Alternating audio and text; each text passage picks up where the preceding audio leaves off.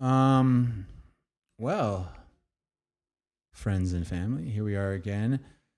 It's now 2022, which definitely feels like a year out of a sci-fi dystopia film.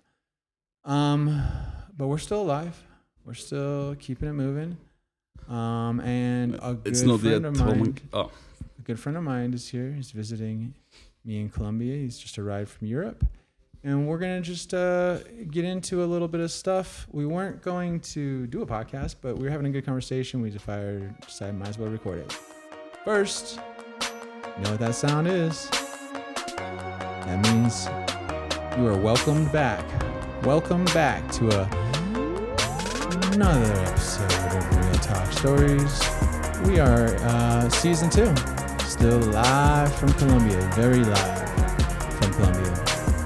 And uh, yeah, we're gonna get into it. So let's welcome our guest. I suggest he just stays anonymous, like your uh, your faithful host is, but that'll be up to him.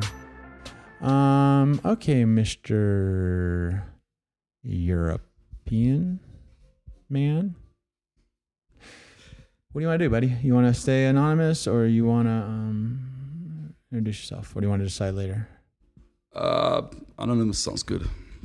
Uh, Anonymous sounds good. Um, it's it's gonna be important in the future.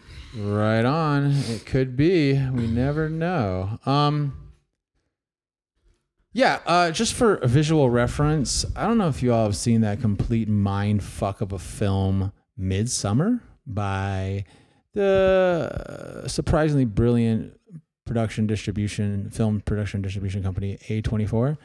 But this guy looks exactly like the guy that planted his human semen seed in the uh, virgin uh, cult lady uh, inside the giant yellow pyramid about three quarters way through the film. It's not a spoiler because the whole movie is freaking insane. So the whole film was like, whoa, ah, ah. it's a cinematic experience. I have to admit, I'm not very familiar with the film, but I need Um, to check it out. is there a lot of cults up in uh, the Scandinavian uh, hills, up in the yonder hills of Scandinavia? Cults? Cults.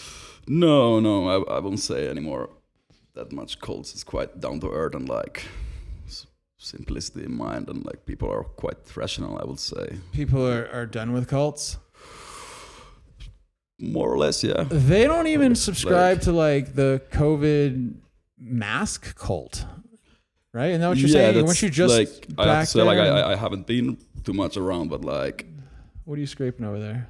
So- You haven't been too much where? Uh, I haven't been haven't been during the COVID staying there because I was afraid that it's gonna be disaster uh, in sense of like losing freedom. Don't be scared, bro. Don't be scared. No, Where where there is love, fear shall never tread. So if your heart is filled with love, it shall never be filled with fear. right. Uh, that's wise words. Um, which country were you just visiting that had no mandates though? Like no restrictions, no rules, basically no COVID. What what state was that? Uh, Brazil, No, no, it was a Scandinavian country. uh, Finland. So Finland's Finland. basically Finland. Basically, it's uh, been possible to go to supermarkets and so on without the masks. And No, the government not telling the businesses to close, everything.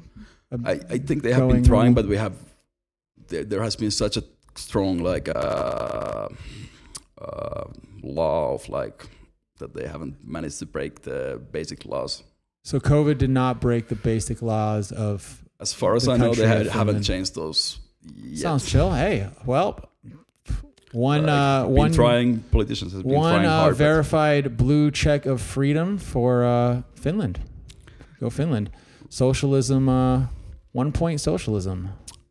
right? Yeah, that's that's what I didn't expect really. to One see. point socialism, one point for socialism, zero points for capitalism because Mm. America basically act like a quasi communist country during this whole process, which is crazy because the virus literally came from China, and the reaction to the virus has been a very sort of Chinese style government reaction of overreach, which is sort of interesting because you know the U.S. is based, at least ideologically, relatively speaking, on sort of rugged individualism, you know, freedom for the pursuit of happiness, and like you know, sort of this quasi like like liberated chaos that allows people to sort of make their own way.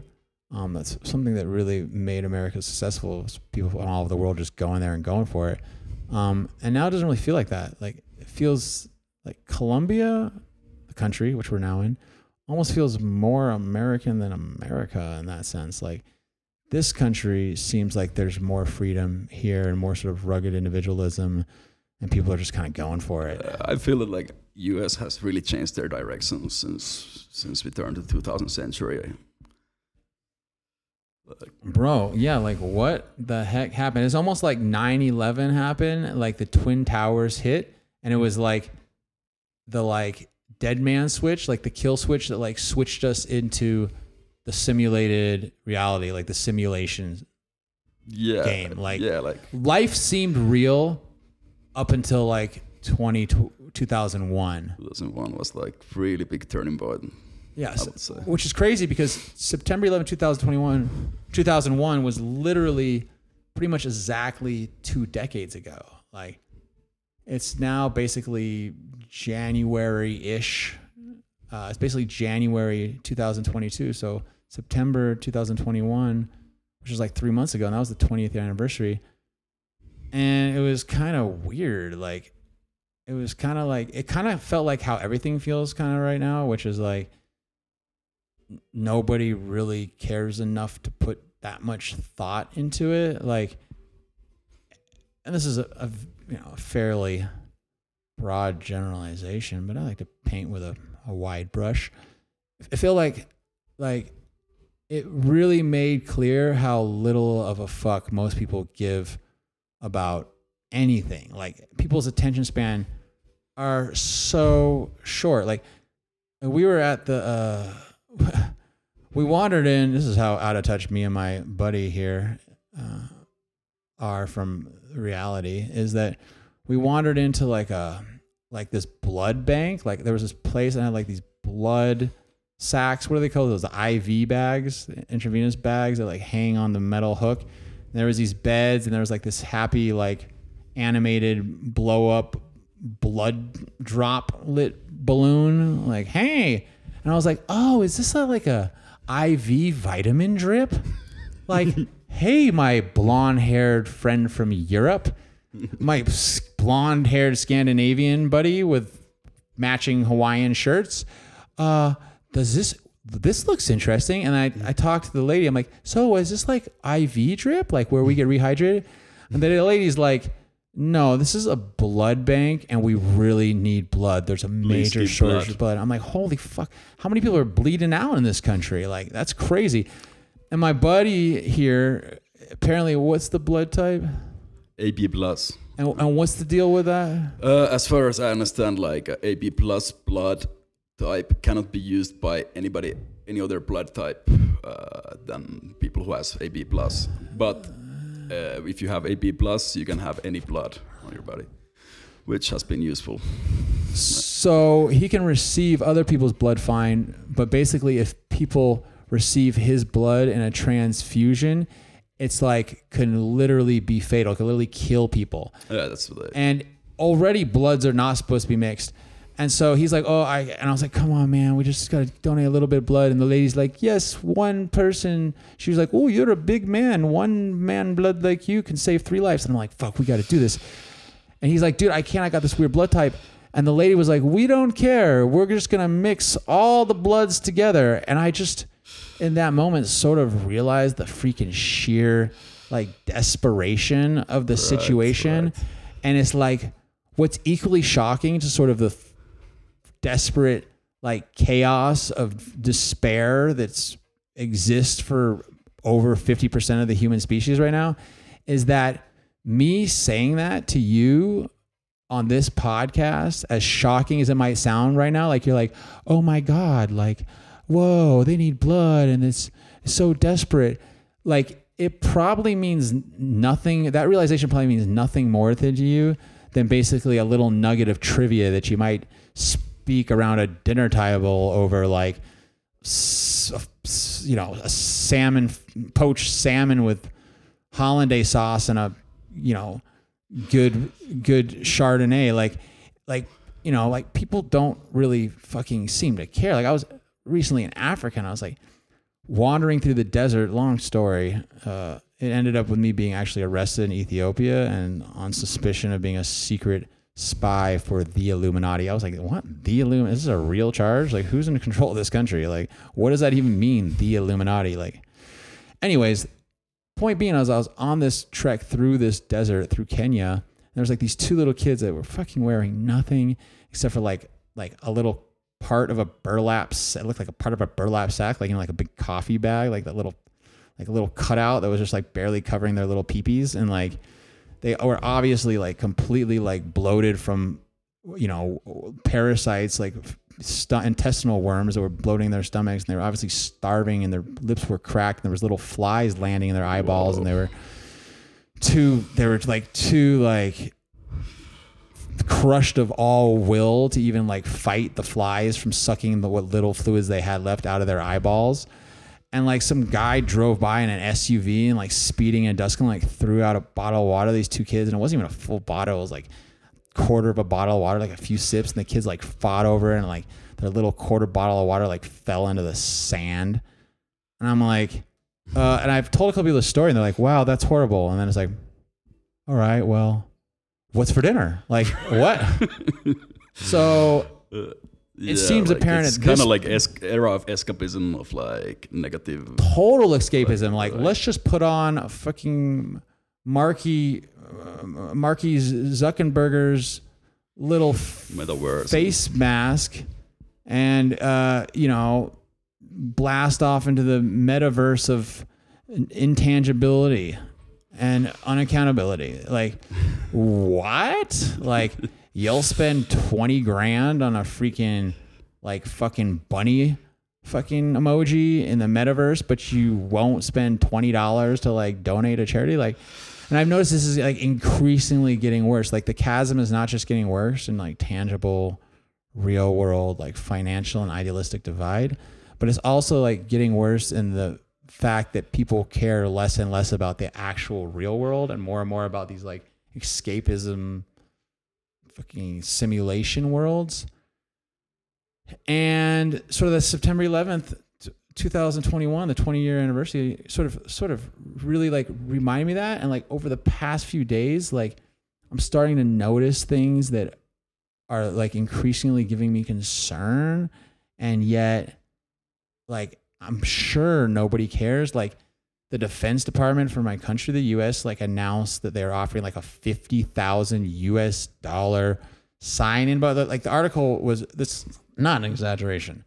Like those of you that know me, read the article. like, You're reading the article? mental, yeah, yeah. Well, Like, right? So like verbatim, basically. And I, I you know, know that I don't exaggerate. I say shocking, true facts that sound absurd and sensationalist, but they're actually real. Can you read the opening like headline, like just the first sentence about the rush to like get enlistees? Is it on there or not? If not, no, doesn't no, matter. no.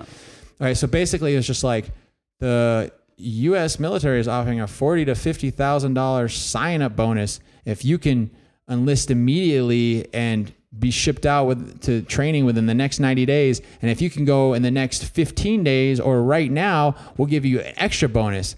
And the, and like, first of all, this is weird because there's never been a rush like this to get military soldiers trained and combat ready. But also because anytime there's a push to get sort of military, it's usually for like a specific area. It's like, oh, satellite experts or Right. like people in certain scientific fields that are really intelligent that you know the defense department wants to recruit. This was like infantry soldiers. I'm like, inf what?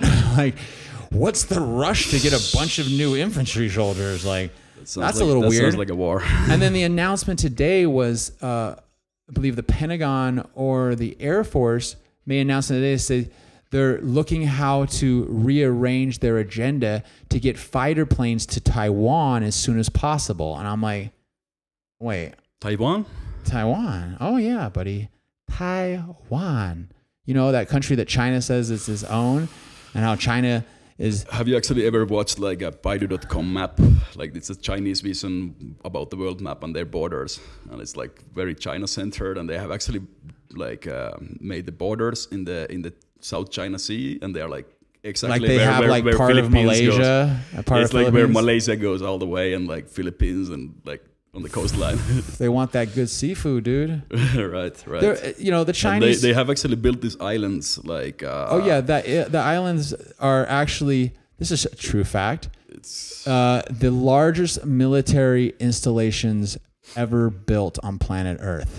right right It's Just oh, yeah. It doesn't sound like islands that's that big of a deal. China's just building, and they're one of the only economies that actually benefited from the pandemic. So, like, okay, let me get this straight. So, this virus, most likely now we're finally, you know, I mean, you guys remember me saying this like over a year ago, and I was doing research and I had access to information. You guys were like, huh. Well, now you know that it's most likely, they say up to a 95% chance statistically, based on the facts that exist, that this virus came from a lab, came from the Wuhan Institute of Virology with funding from the National Institute of Health, which you can see the funding on the National nationalinstitute.gov government website. yeah I, I think that's the most most likely So scenario here's this bio this biogenetically altered virus that's been released into the world either intentionally or not intentionally and it's caused complete havoc. Like just to the US economy alone it's been the most destructive financial event in the history of the United States. And the US as a response instead of tightening up security and looking at effective measures and prevention and blah, blah, blah, the US response was let's print like six trillion dollars. Let's print almost half of the money that's already in the system. Well, if you know anything about basic economics, when and supply and demand, when you put twice the amount of currency, when you double the amount of currency in economy, what does it do to the value of that currency? devil waits like statistically, mathematically, by 50%. And people are like, oh, gas prices are up, food prices up. No, dude, dollar is down. But the good thing about the dollar is it's still like the strongest. Like if dollar goes down, everything goes down. It's not like people can go to something else. right know I what I think I, think huge currencies will survive like but Huge smaller like- smaller country currencies like Argentinian peso that's that's that's gone Bro, I was just in Argentina. I actually talked about this on an, an episode uh, like last month. Oh, and I apologize. I know I used to do a lot of episodes. I don't really that much. It's just I'm doing life stuff, and I have a new book coming out next month, and it's just like I've just been like kind of busy and, and moving around. But yeah, I did this whole thing on the Argentinian peso and the devaluation of the peso and the debt that they owe the IMF and how trying to tighten sort of financial measures through overreaching government controls in that country have also have not just devalued the peso on the on the on the white market, so like on the the bank international banking market, have devalued it in the past four years. It's gone from 17 pesos to the U.S. one U.S. dollar to 17 pesos, Argentinian pesos, to 101 Argentinian pesos to the U.S. dollar. And the government like is trying to control their citizens from getting U.S. dollars. Like Argentina citizens are only allowed to make two hundred dollars, receive two hundred dollars a month, even if they have like a brother or a sister or a parent or a child in the- U.S. making dollars. They're only allowed to receive two hundred dollars in Argentina. So because of that cap on dollars and the worthlessness of the peso and the massive devaluation, has created this whole black market where you get 210 pesos for a US dollar. So this currency in the past 4 to 5 years basically like lost 90% of the value. It went from being 20 pesos to the dollar to 210 pesos to the US dollar. So regardless of what's happening with inflation in the US, these other economies are fucking suffering. and like what happens normally in this kind of cases is like normal people uh with the low salary who suffers the most of the effects, and rich people who have like offshore accounts just get richer. Bro, most 2021 was the most profitable year on record for Elon Musk, Jeff Bezos, and Mark Zuckerberg. Which brings me to the question, and I've been thinking about this lately. I'm like, okay, like there's three of the, there's three of them. There's Mark Zuckerberg, Elon Musk, and Jeff Bezos. I don't know exactly what, and there's Bill Gates. I don't know which is which, like in the sense of the context of the question. But basically, each one of them is either superhero or super villain. You know what I mean? Like they're all one. They're definitely one or the other. They definitely have both characteristics. I think Elon Musk is the superhero. Jeff Bezos is the super is the super villain. Yeah, well, uh, we will see. Like, I, I, I, I'm a bit afraid of, of like uh, one person having too much power and like the way that Elon, Musk is like building his company right now, which is a lot of good progress, like electric cars and so on. But like, he's already like having such a massive amount of computation power and the most developed AI in the existence. Well, And, and uh, he's simultaneously basically warning how AI is going to take over humanity. He's like it's kind of like the the like research on on gain of function and the coronavirus research at the Wilson Institute of of Virology about like doing research and tests on how coronaviruses can j- jump from one species to another. It's kind of like that. How like it's like creating the very thing that you're claiming to want to prevent from being created by using that logic to create it. It's sort of like Elon Musk's same th- sort of philosophy. It's like we need to prevent AI from tech, but he doesn't say prevent. It's weird how he words. He's like AI is going to take over, and the human species is threatened. And I'm creating the most advanced AI system. It's like, whoa, wait a second. So you're basically, so maybe he is the supervillain. right, we will see. At the same time, though, like I wonder if it was a a really airtight program that worked really well, if it might not just be more fair than most um, human beings. Like it might be better having a, a machine learning algorithm that's programmed correctly running our systems instead of human beings that are susceptible to I'm you know sure all the like flaws of corruption and greed and anger. You know. right, and hopefully more love. Um, but yeah, like um, amount of like dollar printed. I, I have like a supply statistics of M2.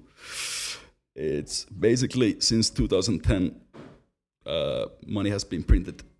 Uh, there is two times more dollars in, in the circulation than in, in 10 years. So basically, governments have made you in 10 years two times more poor. When was the last time there was any sort of like when was the last time that much money was like put into the US economy like when 100% of the current uh if the current cash in circulation was infused in the economy? Like when was the last time like cur- the, the the amount of money in circulation doubled in the US or in another country? Is there like a historical example of that? Uh, maybe maybe like in Germany, in, what is this like Weimar's Weimar's Republic back in 1930, which caused like mark completely collapse. Uh, Jeez, really? Yeah, yeah, and and actually, like if you if you if you put the Bitcoin uh, related to dollar and compare that to what happened in Germany back in the day, uh, the it, it looks quite similar. Oh, like i in the in the way where from the first perspective it looks like Bitcoin is like going up massively and there's vi- and there's a lot of volatility volatility in the market and in reality it's basically just the volatility and the deflationary power of the US dollar. Like it's sort of like Bitcoin is to the US dollar in 2022 uh, what the US dollar was to the German franc Yeah, yeah. in the 1930s, right? Exactly, exactly. And that led to Bitcoin, or that led to, and in the 1930s, do you know like the basic, like I've got a really short attention span, and I'm sure a lot of us do. Like, can you summarize in a quick couple quick couple quick sentences, like So what exactly that led to uh, in Germany? Like what the, the short term, not even the long term, because no one gives a heck about So- so- anymore. What's the short term effects of that? so after First World War, nine, uh, the the amount of uh, marks grown like uh, from basically one mark to to one billion paper marks, the same value, and that caused like a massive recession and depression in the country that eventually led uh, right wing right wing uprise and events of the Second World War. Wait, did you just say the value of the German franc? Was it known as the franc or the mark? Uh, paper mark, yeah. It was the mark. So you're saying the value of the German mark, basically pre-war and post-war, Uh, yeah, like World War One, right? World War One, like Not World 1920. The value 1923. Went from basically, quote unquote, say one mark to the dollar to one billion marks to the dollar. yeah, What? right. Now, you know what's interesting about that is like if you look at the economic effects, and I mean it's still reverberating, but if you look at the short term and relatively long term effects of COVID on the economy, um, yeah, make sure you the mic goes kind of over. You don't turn it off, but like yeah, if you're gonna go do something, make sure you sit there so it doesn't have too much background noise. Um, if you look at sort of the uh, financial and just financial, we don't really need to look at the social, political, you know, environmental effects. But even if you just look at this, the the financial effects of what COVID has, uh, the financial effects of what co- effects of what COVID has had, the co- financial effects that COVID has had on the specifically U.S. economy and the, I mean, a greater part of the world as well, but specifically U.S. economy.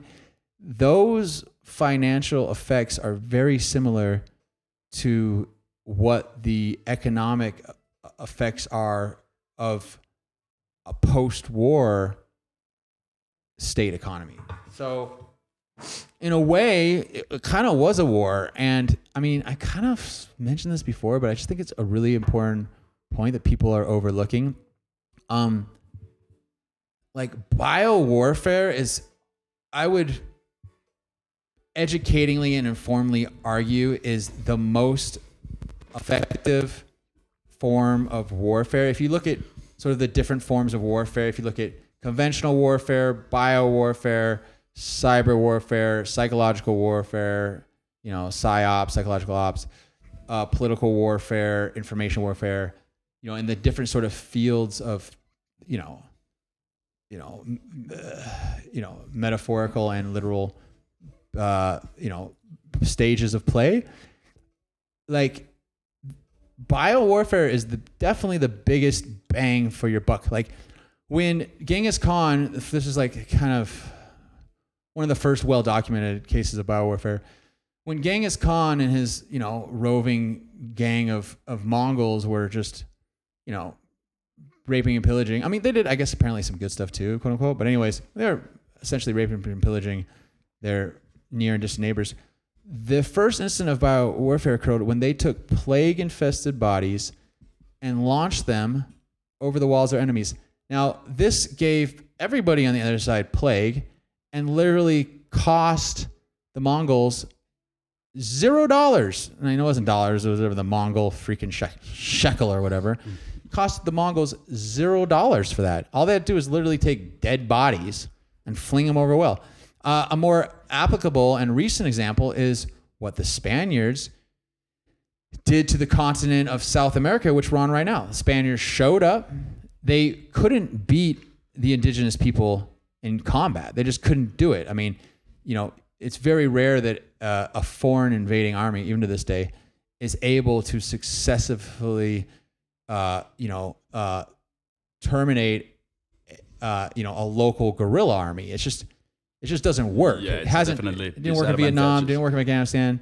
You know, it just doesn't work, right? And this is not a knock to American imperialism. I mean, the Russians freaking fled Afghanistan with their tail between their legs, just like the, you know the U.S. did.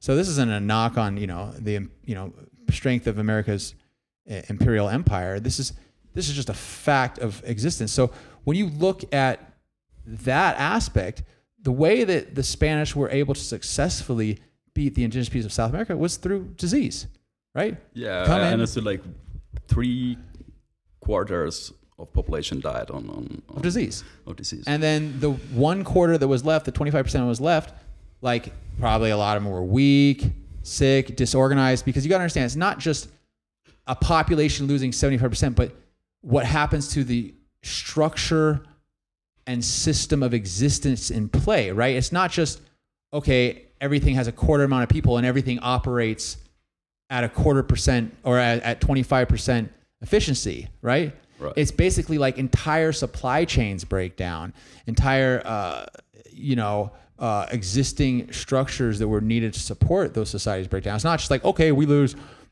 you know, one quarter of the farmers and, you know, one quarter of the, you know, soldiers. It's like, no, no, it's, it's not equal. It's like there's pockets of important parts of a supply chain and a systematic chain that needed for a s you know whatever civilization is to function that go missing and creates the catalyst for the collapse. It's like similar to like what I guess the mostly the British and also the Spanish, basically the white people, European colonizers that came into the Northern America did to the Native Americans. And the example I want to specifically make there is sort of like what happened with the buffalo. It was like the Americans basically hunted the buffalo. I shouldn't say Americans. The, the the Europeans that arrived to you know North America hunted the buffalo, and by destroying the last buffalo, that sort of took a big important like structural part of the Native Americans' existence away. And with that, and obviously, of course, the massive amount of you know smallpox and other virus disease that you know came with it, that created what was left of the Native American empire to crumble. So when you look at like those are just three very effective, very obvious examples of biowarfare. You introduce a pathogen, a virus, you know, a foreign agent into a society, a group of people, and some people die, a lot of people get weak, and the structural system that exists that supports those targeted cultures and societies and civilizations breaks down. So now let's go to 2001, right? 2001. 2001, sorry. Let's go to 2000, 2001, 9 11. No, we've, let's go to 2021, 2022, which at now. If you look, a lot of our supply chains broke down. A lot of the systems of governments, government that exist in, and I'm specifically talking in the US, but in a lot of part of the world as well. But the US is a big target. Like China's got its sights on it. So that's why I'm using that as an example for this. And the virus came from China. So this is like a very specific example of how biowarfare works. Like it's uh, Okay. massive economic warfare. Right. Well, it's, it's economic warfare that's enabled through like biological, uh, bi- through a biological catalyst.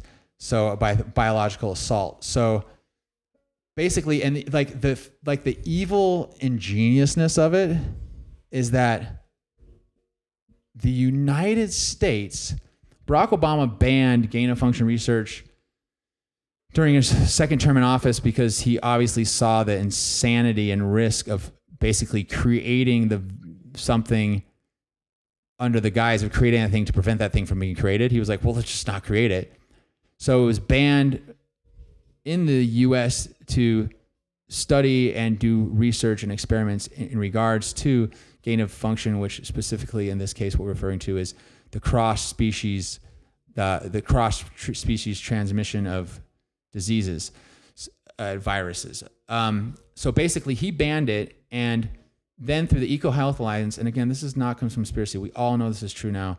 You can literally go to the National Institute of Health .gov, which is the government website for the National Institute of Health, and search Eco Health Alliance funding Wuhan Lab, Wuhan Institute of Virology, and you'll see that they gave about they gave approximately 7.4 million dollars in 2017, 2018, 2019. It was like late 2017 till early 2019 to study coronaviruses and how they can jump from animals to humans. Okay? So then the virus comes out, and you know, we can discuss whether it's intentional or a mistake, but I don't, don't want to get distracted. So let me just wrap up this point. So then the virus comes out, and the genius thing of this is evil genius thing, whether intentional or not, the fact that China used America's own money to create this fucking altered, biologically engineered virus. And then that very virus that the US funded as a way of trying to prevent that virus then traveled to the United States and wreaked absolute havoc on the US economy. And we can start, and it's not just on the economy, but it's like the trust that people have. Like the issue with this is that, okay, now COVID sucks, okay? I've had it twice. Almost everyone I know has that twice. I think everyone's had the quote unquote Omicron, even though no one really knows if it was Omicron, but we all pretty much feel like we had Omicron in the past few months, which is also kind of like unifying. Like everyone's like, yeah, I had it, I had, you know, like we're all kind of connected. And it's the same sort of way that like everybody in the world is basically getting the same pharmaceutical recipe injected. Like there's never been anything like that too, where this many people simultaneously got injected with the same pharmaceutical chemicals. Like that's kind of weird. That's like if everyone basically Yeah, by the Right. company that, like, I think Pfizer is one of the biggest, biggest uh, vaccine producers, and they Pfizer- quite quite massive criminal mean- history actually.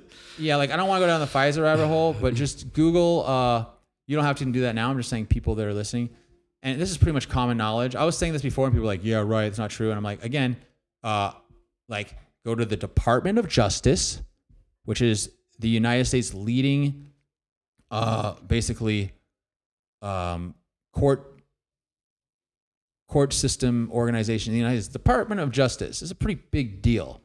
I've been there. It's cool. It's like a powerful, cool, strong building. It's a pillar of, you know, enforcing of the laws and regulations. Okay, you can go to the Department of Justice. And again, this is not like a CNN.com or, you know, YouTube. This is Department of Justice. And you can look up the Pfizer case where it states very clearly in the first few paragraphs how Pfizer was found guilty of the largest case of fraud. It was the largest criminal case in the history of the United States. Largest criminal case in the history of the United States was the very company, and it was for fraudulent behavior and misrepresentation. Yeah, I think it was like fined by 2.3 billion.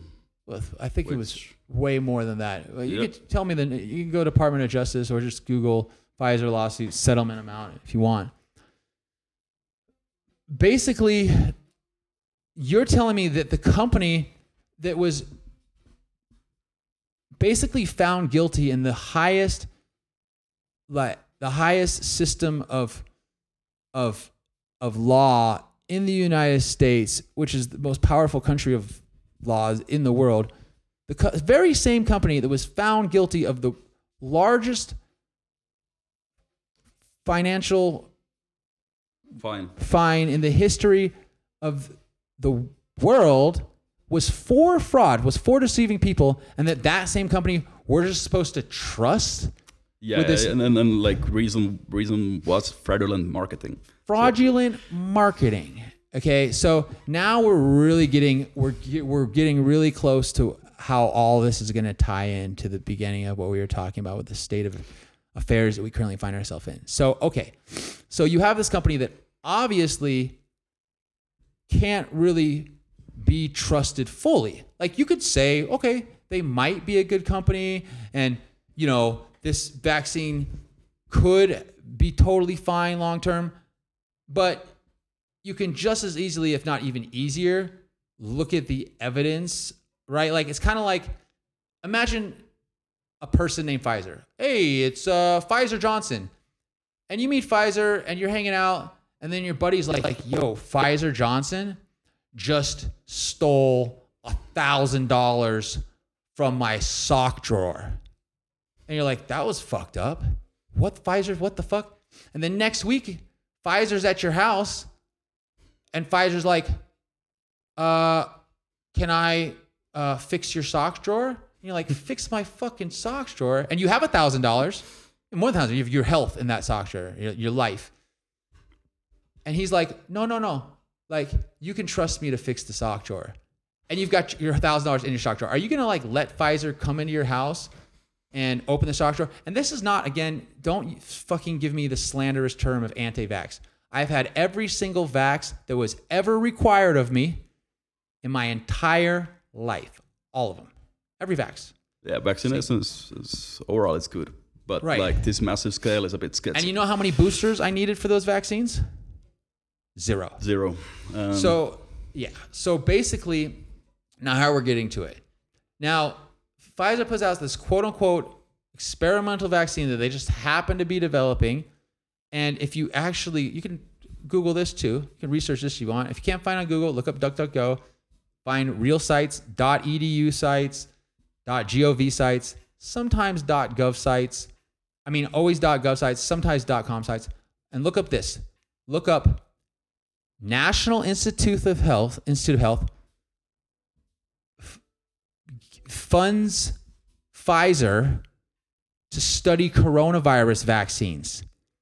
And you'll see that they gave Pfizer approximately one and a half billion dollars the same year and maybe even the same month, definitely the same year that they funded the Wuhan Institute of Virology to study coronaviruses.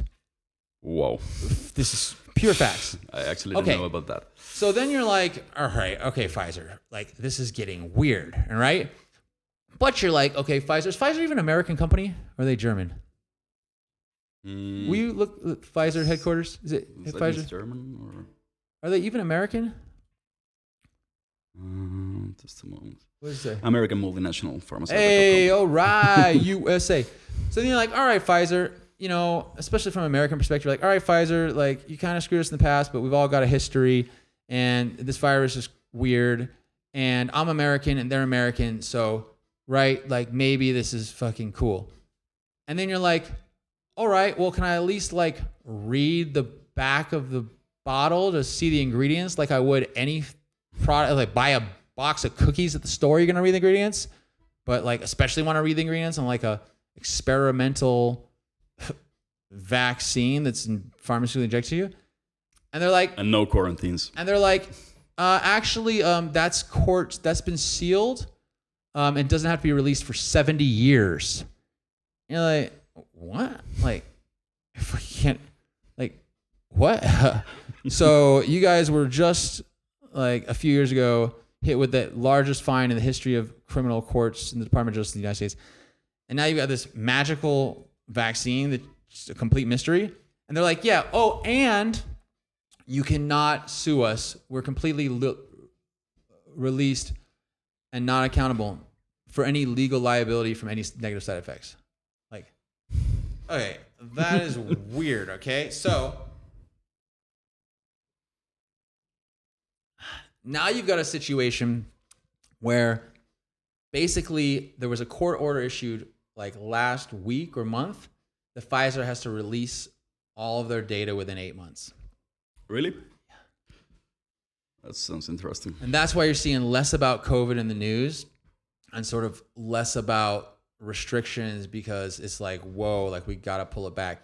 And so w- basically, the, the general point of this is this seemed like one of the last massive like cash grabs.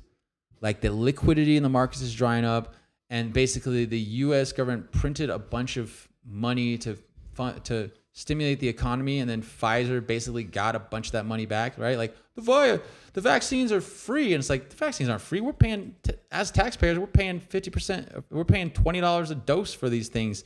It's the most pop, pop it's the most profitable drug these companies have ever made. Especially if you have to take it like every three months or. Oh yeah, uh, it was supposed first to be six like you're good, and then six, two. five, four. Fucking Chile's on their fourth shot of the Comivax, the Sinovax. They're on their fourth dose. Apparently, the Sinovax is only like 16% effective. So, look, like, the point I guess I'm trying to say is that the way this is escalated and the sort of the sense of disregard and lack of any sort of real tangible emotional and or intellectual response from people is really like got me feeling that we're like in a point in our collective history. I mean, every point is a point in our collective history that we never had, but this one seems extremely pivotal. Pivotal. It's like people are disattached from their feelings. The world feels like it's definitely not ending, but going to some crazy new shift. China's moving extremely aggressively. The pandemic's never really going to be that over.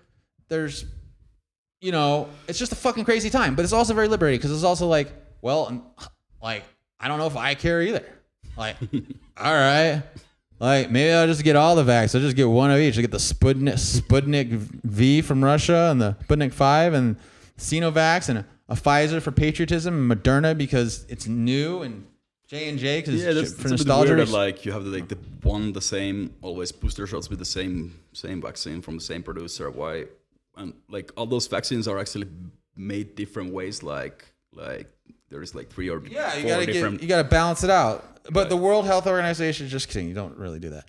The World Health Organization actually just came out like last week and said that mixing vaccines is not an effective way to prevent COVID. Like, oh, okay. Well, a week before that, the CDC was saying get mix the vaccines if you want. Like, what the fuck is go like really like what the hell is going on? No one's got any answers. Everyone just got theories. Like, you know, it's a strange time when the most truth and the the most amount of facts and the least amount of censorship you can find on the internet is like in literally the conspiracy subreddit on Reddit. Like everywhere else, people's getting ba- people are getting banned, and there's like a bunch of misinformation. And actually, the conspiracy subreddit is a source of really good true information. And I'm like, holy shoot! Like, am I just like just some? need to fact check. Am I like that crazy old expat American guy that's like kind of strange and just moves to like a third, like a South America, and like move gets a house like in the you know the, jungle and just like is like ah." like is that what I'm becoming? I mean, is there anything I'm saying that's false? Like everything I'm saying is true. So like I mean, you seem kind of like a normal dude, other than looking like the guy that impregnates the virgin cult woman in the Scandinavian film Midsommar. Yeah, yeah for, for, for, for sure we live like really interesting timeline right now. Like like it's it's like straight from the movies of like uh, Twelve Monkeys, for example, like where where where the whole human population dies because of vaccine that like gets out of hand and like uh, develops and develops. Uh, but yeah, we will definitely see like like interesting events, and I, I it's yeah, it's amazing in a way. Uh, but yeah, one thing that I wanted to say was like uh, Elon Musk just recently like in the end of the last year was asking Twitter about Wait, superhero or supervillain? That's the question. So it was asked like uh, about the next uh, recession, like what would he say, like when is the next uh, recession? And his estimation was spring summer 2022. The next what? The next reset system? Re- The next, re- recession, next recession. recession. Yeah. Spring of 2022. yeah. That's like next month. Uh, but not later than 2023. Like, what's his estimation? Oh, uh, historically, he's always a little bit uh, fast ahead with estimations, but like, Yeah. So but it happens quite fast when the when the collapse so comes. I'm gonna give a really like brief, like ADD, like quick general synopsis of how that's gonna happen. Really, really basic. Because I'm not gonna get into the details in the, of the economic system too much. Basically, what's happens is going to be a big squeeze. It's going to be a squeeze. It's going to be the big squeeze where basically the amount of liquidity in the market, the amount of money that people are investing in and things they are buying is going to be drastically reduced because people are going to be saving their money because they're unsure about the financial future and they don't really care about buying a bunch of stuff. So money is going to be and there's kind of like a, a sense where people don't really want to buy that much. Like people don't really go shopping for random stuff anymore these days. Like the malls are kind of empty and it's very like people just don't really buy a lot. Like they buy some things on Amazon because it's easy, but they're not like aggressively buying things. So basically, what happens is people buy less, and that's buy less. That's everything from new toasters to new houses. Like people just buy less things. So that reduces the amount of money that exists in circulation. And at the same time, the prices for things increase because more money was printed, right? Twice as much money was, you know, is, is in circulation as 10 years ago, but that money is not being spent. So inflation still happens because the dollars are there. So the value of the dollar decreases, which means prices go up, like, you know, gasoline that you see lately and food prices and blah, blah, blah. So prices increase, but the amount of money in circulation decreases and they squeeze together. One's going down, one's going up, and they meet right in this crucial point that basically causes a very restricted economy. And that is basically uh, basically what's what's what's going to happen. Um, which, you know, I mean, that's like why it's like, look, just spend time with people you love you know, don't stress out too much about anything. Fucking, you know, live your life. If you know me in real life, a lot of you do, you know, I'm a real person. Come to Colombia. Let's hang out. It's all goody. Um, you know, people here are, are pretty chill. Um, things are really inexpensive. Uh, the air is ultra clean, you know, and, uh, you know, I mean, I think that's, that's pretty much that's pretty much it. And it's like, you know, like what what the heck, right? It feels like we're like on this ship and we're just like broadcasting from like a pirate radio station, like out on this ship on this island. Like, if you're out there, if you if you're out there, if you're getting this message, we are still alive. We we exist. You can find us here. We have food and water. You know what I mean? Like people are gonna join this fucking metaverse zombie. I, I, think escapism will grow more and more like, like it just looks weird, dude. Like people wearing those masks, it looks weird, bro. Yeah, for sure, for sure. Uh, yeah, it's, it's definitely like the really interesting timeline to be alive, and um, uh, a lot of things has happened that I could have never expected. Like, if if somebody asked me how the world would have looked uh, 20 years ahead. Uh, in the end of the 90s like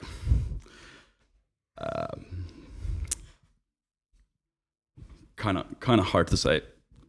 Really though? Like like really though? Because this all seems extremely predictable to me. Like i'm just waiting to like see like actual footage of real aliens coming out of the space shop. Like at this point because it's like we had everything. We had the pandemic. We had like we have like virtual reality world. Like this is all basically if you watched every sci-fi movie from like 1985 to like 2004, it's like the only thing that happened hasn't happened yet is fucking aliens haven't you know arrived to Earth in Sig- Sigourney Weaver's stomach and then bursted out and started eating people's faces. That's right. basically it. Everything else has pretty much happened, dude. And by the way, they just happened to release the department. There was, I think, it was the DoD, Department of Defense, just like a few months ago, basically said that UFOs are real, and they just changed the term UFO, unidentified flying object, to UAF, unidentified aerial phenomenon, UAP, like, and did a whole like thousand page report that was like, yep, basically we see UFOs, UAPs every single day, and we don't know what they are, and we don't have any any additional information on them, but they're unidentified and they exist. and it was sort of like the same conclusion of like, so can you prove that COVID came from the Wuhan lab?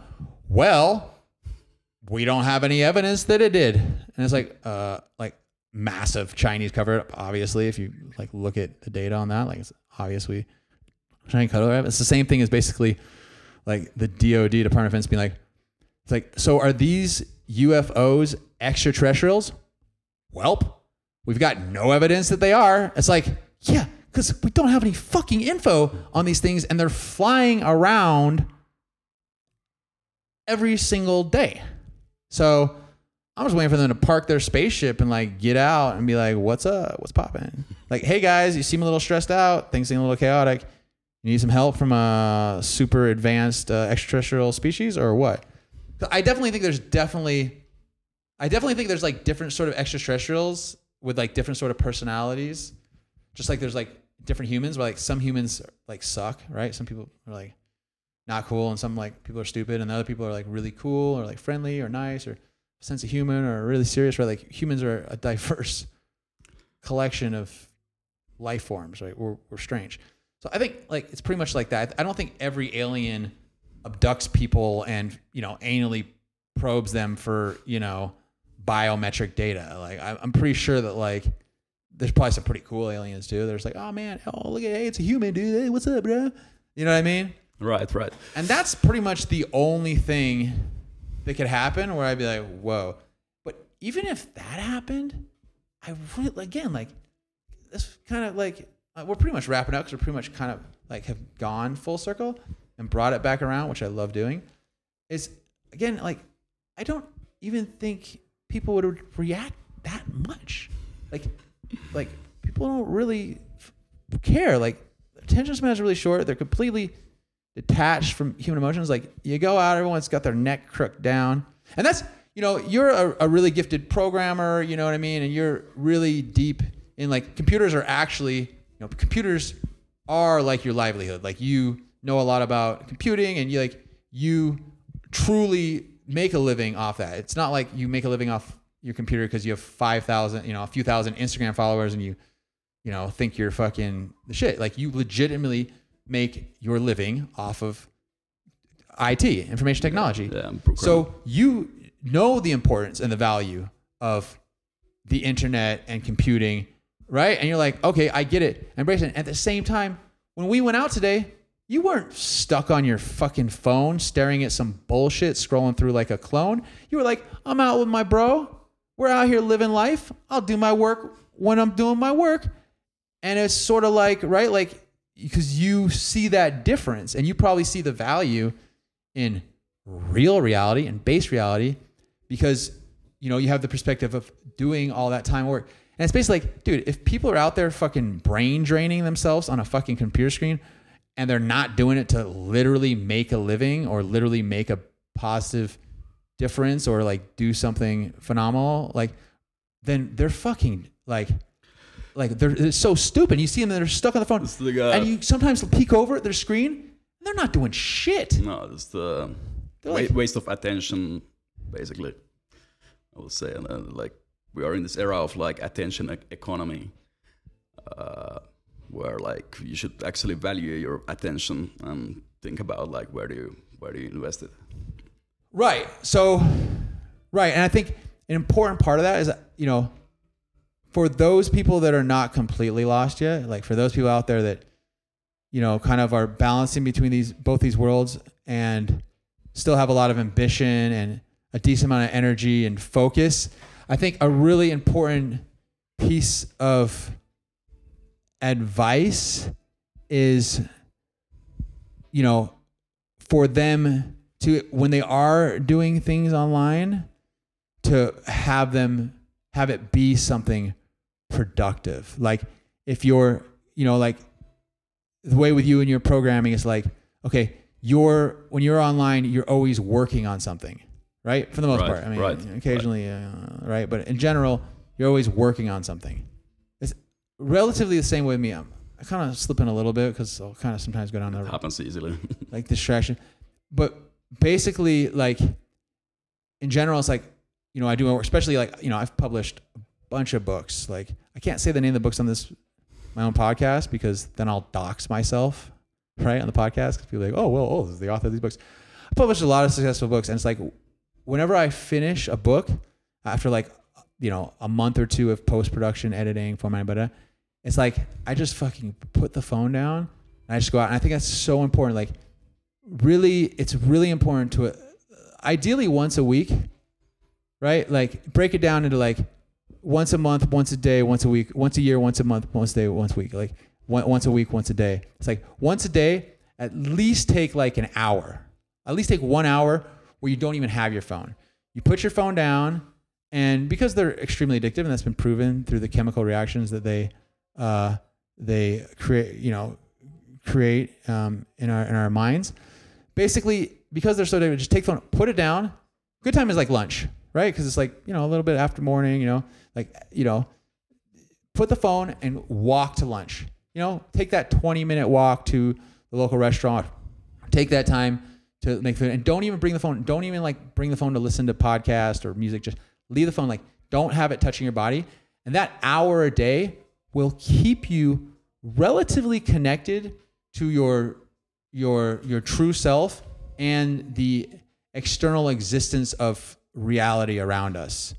And you know, once a week, you know, like have a day where you spend like half a day, like a few hours, like a Saturday evening, completely disconnected, spend a few hours, go to the park. Uh, or or one one trick is also like what I try to do is like I try to uh, set myself limit of a screen time uh, and try to do those things that I want to be do, doing and and like planning things ahead, planning my screen time.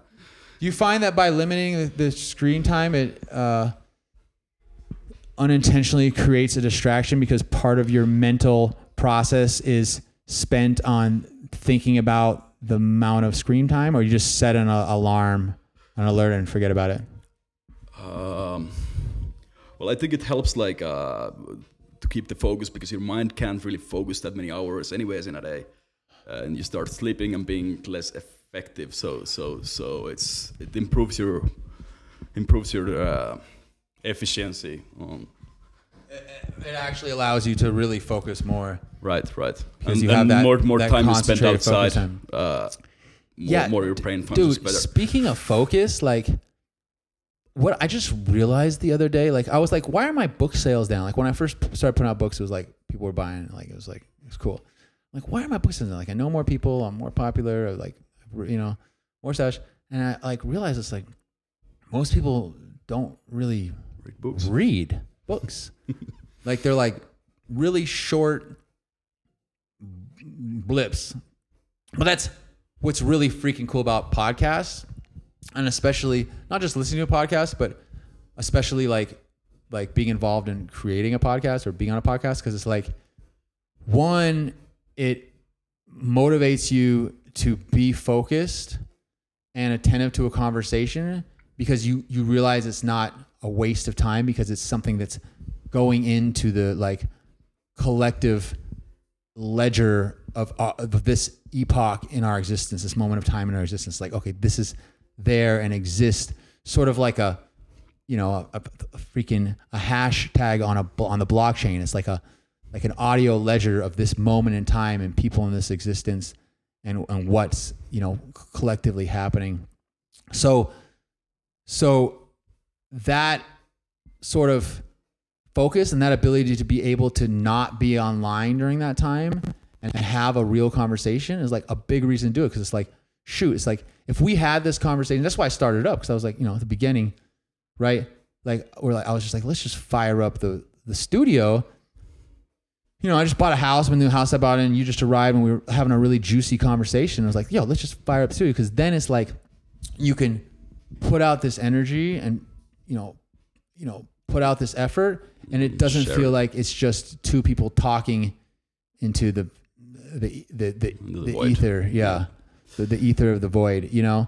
So you know there's a lot of value i see in that and it's important because a lot of people don't really either they don't they don't have the luxury of having this time because this is where are we at right now? We're whew, wow we're about an hour. Is that right? One second.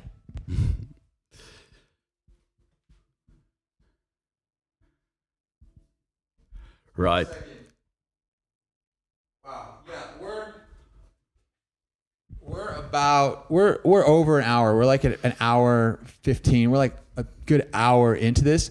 Like most people don't have the luxury of even having an hour to have a conversation with someone, and a lot of people don't really have the motivation, you know, and or the energy to do so. Like it's, you know, like I, I feel this way too. This was kind of what I was talking about earlier, which sort of means we're getting really close to wrapping this up. I think we've probably got maybe five or ten minutes or so left. Of course, I'm not restricting you. If you have things you need to vent, you can. Right. But it's just like it's what, it's what I was talking. You know, getting back around to the, sort of the main thing. It's like I've really felt disconnected and lethargic lately, and I'm like, oh, like, and I keep thinking there's things wrong with me. Like I was like, oh, I got COVID, and I got and I went tested, and I didn't have COVID.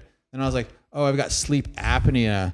And when I got tested, I didn't have sleep apnea. And I was like, oh, I've got this fucking like, uh, fucking, uh, forget what they call it, like kidney stone on my side. And I was like, no, no kidney stones. Like, like I keep like getting checked out, and it's like, Aaron, you're you're perfectly healthy. And I'm like, not disappointed. Like I'm blessed. I'm grateful that I'm healthy. But I'm just like, like what's wrong with me if nothing's wrong with me, you know? And I'm just like, uh, and I'm like, I, I can barely like like people will be talking, like I'll be having a conversation in general, like just in general, like out there in the world, and then like part like pretty soon in the conversation, like unless it's like pretty much unless it's a podcast, because the podcast I feel like has a purpose.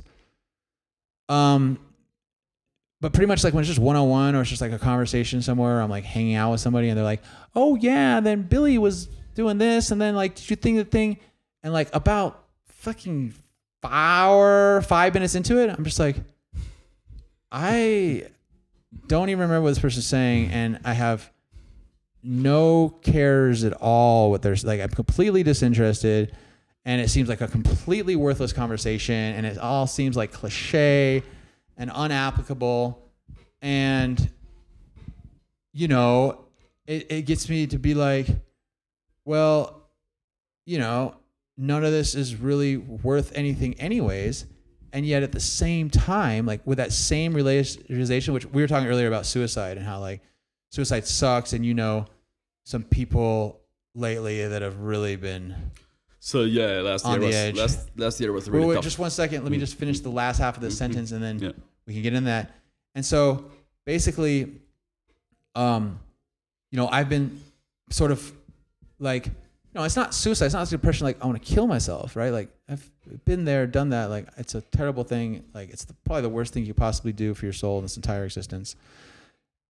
But it's just like a sense of like complete meaninglessness like how that like none of this matters and that that triggers both this like sense of lethargic depression as well as a sense of like liberating sort of like optimism of being like well if nothing really matters that much then instead of being like oh nothing matters i'm going to be like wow this is great. I can live my life without being that concerned with how i am and who i am and what i'm saying and what i'm doing which is both a blessing and a curse because that's both like a liberated sort of sense of uh, of of embodiment of Zen and non-attachment. At the same time, it can easily be perceived as the curse of like that person doesn't give a fuck. and speaking of not giving a fuck, let's talk about your friend's suicide attempts or whatever part of that you want to talk about. So so yeah, I, I I personally had like quite tough year last year uh, because three of my very close friends uh, tried to tried to exit. Uh, and um, Hold on one second. You want to take a sip of water before you tell the story? Sure, sure. All right, let's take a sip of water. Also, guys, we'd like to take this moment to thank our non-sponsors. Uh, we do not uh, we do not take sponsorship, and we do not promote any company for profit on this show whatsoever. Because one of the most annoying things is thinking somebody is not being genuine when, uh, in order to fulfill some sort of personal gain, whether that be financial or otherwise. So we want you to know that us here on sure I'll, ha- I'll have some water after you, when you know while you're telling your story, so don't don't worry about it too much. Um, we want you to know here that we are genuine. We speak from our heart. We are completely unfiltered. We do these podcasts because it's one of the last places where you can truly express yourself, you know, as a bastion of the great pillar of freedom of speech without fear of being a uh, victim of cancel culture. So, yeah, it's a beautiful thing, and we appreciate all of you and your existence. And I really do love you, and I don't mean to cheapen that because people cheapen that word love. Like, I truly mean I love you absolutely, unconditionally, exactly as you are, and I'm sending you lots of love and blessings. And please, friends and family, do not kill yourself. And our anonymous Scandinavian friend who looks like the guy that impregnated the cult, the virgin cult woman on Midsommar, is going to tell us, uh, hopefully, not too emotionally traumatic story that will ideally be sprinkled with a bit of humor on the dark subject of suicide.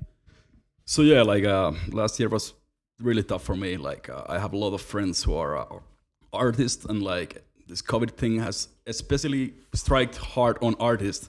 They can like completely anybody who's like dependent on performance from other people have lost their like livelihood completely and gone from like a big shot to nothing, and that's like that's been really terrible to see and witness uh, nearby and and, and, and, close. And um, and it led like to the point that like a few of my friends wanted to wanted to call exit exit on it. And and that kind of like drained me Would you say they wanted to call it call an exit? ca- call it yeah exit to this game or well what is it like who knows?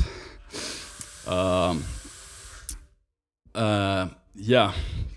And and that that was like super super draining like i i i couldn't be there anymore supporting. Uh i i had to take time for myself uh travel uh get my shit together and yeah like what could i say about more please don't don't kill yourself like there is do it? uh no nobody nobody nobody thank god managed um uh, legit attempts? uh, yeah three legit attempts No, like real legit attempts, or was it like everything else in 2021 where it's just kind of like, I'm gonna show this, but not really, really do this? Like, how legit were the attempts? uh, massive amount of medication to to to to do it, but thank God it didn't work. Yeah, pills, pills basically. I guess not the worst way to go. Right, it's it's a it's a peaceful way to go, but like it's yeah, uh, it doesn't work maybe for Well, thank God. that's the kind of that's. Sorry, I'm in the kitchen getting some water. That's kind of the mind fuck of suicide. You're like, well, maybe if I do it peacefully, but it doesn't matter how you fucking kill yourself. It's equally bad. Like the message I got from God, like you know, was basically if you kill yourself, you're gonna have to come back and everything that you were basically trying to take yourself away from by taking your own life, you have to come back and take ten times more of. well, Like basically suicide is the worst freaking thing. Like if you're suicidal or you're like fucking like want to kill yourself, do literally anything else. Go join the army, try to be a special forces soldier. Go, you know, uh, skydiving, become a firefighter. Like go, you know, on some crazy travel venture. Like- Actually, go extreme, like Yeah, like, like- you have nothing to lose, right? I remember So- once I was super depressed and I was like, all right, you know what? I'm to organize this. I'm to plan it. I'm to write a will. I'm to kill myself in like one month. And I was like, shoot, well, if I want to kill myself, like there's things I need to do. So I just went out there and started doing all these things. actually living. And actually, after the month, like I was totally just like, this is awesome.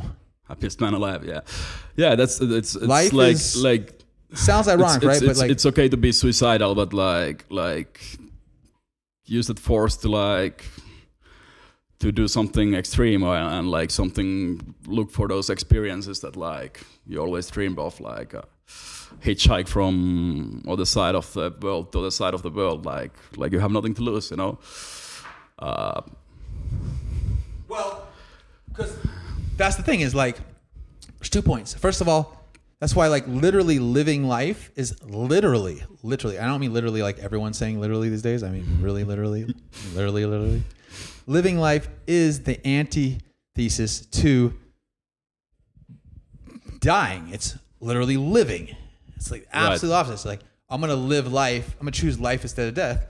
And the second part is that is if you're already suicidal and you're like cool with death, then it's liberating in the sense where you're like, well, the only thing that's you're really risk losing is your life if you go do crazy things, and we're all gonna lose our life anyways, right? right Which is the third point about why suicide is so ridiculously like like illogical is because like look, it's not like if you don't kill yourself you're not gonna die, right? Like Right, it's right. not like it's like in the big scheme of existence, it's like only probably a few decades difference, which is like a blip of time on the grand, you know, s- scale of time on the hourglass, right? The hourglass is that that that encompasses us all, right? It's like so it's like might as well just like not kill yourself and like you know which you know cause horrible misery to everyone that ever loved you and basically put yourself in a position to risk having to be born again and repeat everything even worse. It's like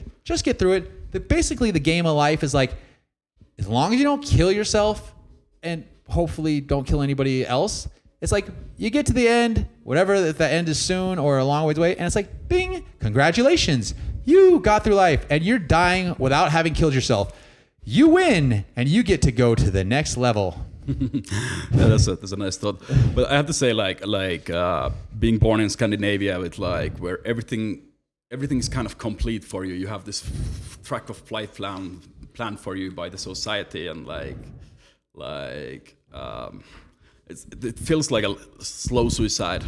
Oh And, and and and that's that's what motivated me to skip the university back in the early twenties and travel the world, um do things like out of impulse, like never know what's gonna happen next. Uh, I actually hitchhiked uh, all the islands of Philippines, and and uh, I tried to hitchhike from uh, Hong Kong to to Europe, and this trip like of not knowing what's gonna happen next was like eye opening, and and like depending on the people's kindness, like like putting myself out there, I learned like huge lesson about like independency and like dependency, and how great it can be, and like uh, how happy I became. Like Well, like, that's the that's the poetic nature of your existence is that the idea of death ultimately led to becoming the catalyst for you truly living your life. right. So fear not death, nor welcome it. Simply fear not living your life. Do not fear death, for we all die eventually. Nobody's rush it. But instead, fear not living your life. That should be your concern. And honestly, you don't even have to fear that. You just go live your life and live it with love because, like I've said before, those whose hearts are filled with love shall have no room for their hearts to be filled with fear. Wow, wise words. Wise words spoken. Let's uh let's let's wrap it up on that relatively intellectual note. Unless you've got. Anything else? Anything else? Nothing else? Nothing else. Going once. Going twice. Going to wrap up yet another episode of Real Talk Stories, Season 2, live from B Colombia. Come see me. I got a spot for you. It's all goody. Bring your friends want or roll solo. Remember, do not fear death. Live your life. Everything is surreal. And that's okay. We're going to get through it. Just don't kill yourself and keep it all in perspective. Give a shout out to me if you like. If you can find a way to message me uh, at Real Talk Story. Um, or, yeah, I'm out there. I'm out there uh, in the internet and in real life trying to find that balance. And hopefully, you will find that balance of peace and love.